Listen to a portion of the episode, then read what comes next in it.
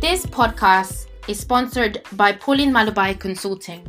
We are an agency that support visionary C E Os with strategy, coaching, and implementation support. We are their right-hand partners in building and scaling their operations and revenue streams. We give them the space to own their C E O role. If you want to find out more, visit help me pauline dot com and let's continue the conversation.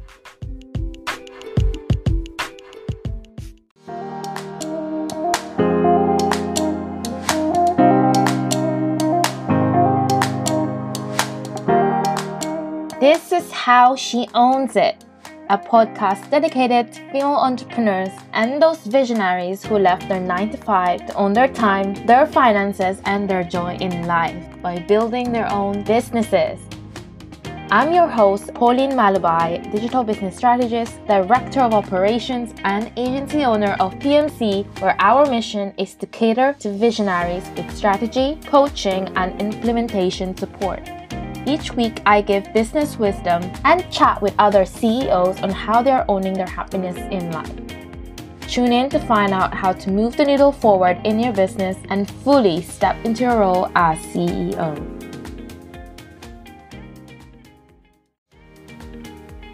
Hey friends, hope you enjoyed this episode of How She Owns It.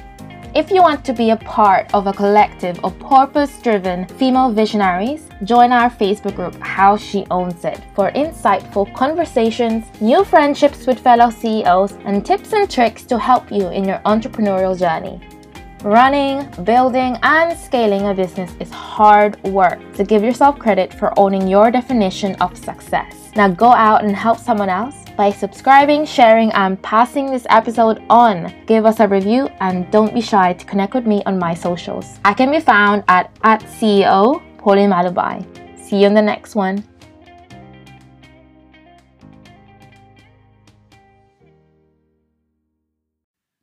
Welcome to another episode of How She Owns It. I'm Pauline Malubai, your host and founder of Pauline Malubai Consulting.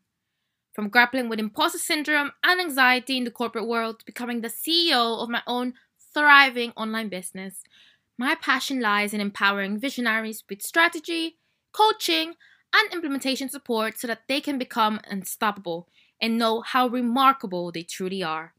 Combining my experience in Fortune five hundred companies, managing multiple podcasts, and occasionally powerlifting, I now help others own their time, wealth, and joy in life. K P Is, metrics, vanity metrics. In today's Ask Pauline episode, I know that it's easy to get overwhelmed in all these business terms. So today, I'm here to clear any confusion and explain what's the difference between them all. So let's start with the one that's most important, and that's K P I, or Key Performance Indicator. K P I is a measurable value that tracks and shows you how good your business is achieving its key objectives.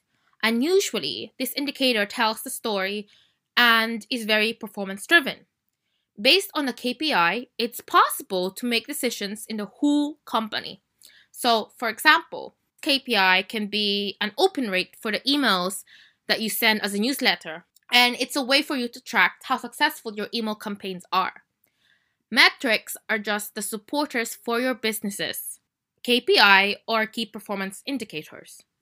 Metrics are just numbers that track the progress or the performance of your team members or specific departments towards any key objectives that you have. In the same example where K P I is the open rate of an email, there are two separate metrics. First being the actual number of emails being opened, and the second can be the emails that are actually delivered.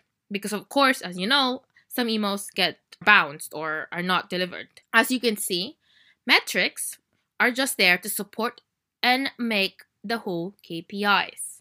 And this is really important. Are you listening?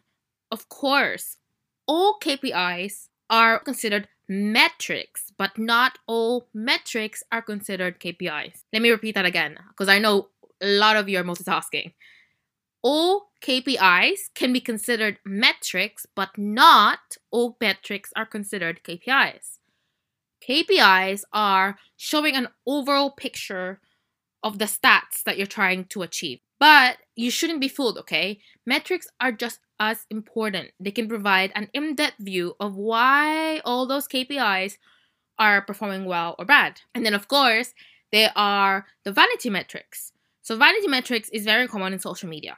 These are the numbers that don't really have any power to do any sort of valuable results for your K P Is. Usually, these numbers are the ones that can support your ego, but not give real insight for valuable statistics.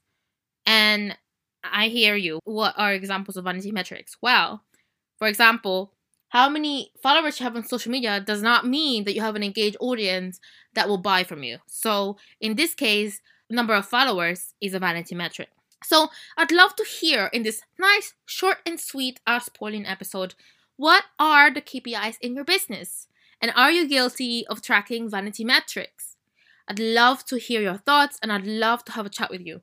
If you're still stuck on what the heck K P Is are and exactly how they link to your strategic objectives and you're asking what, what even is strategic objectives, well, reach out to me because I may be able to help you.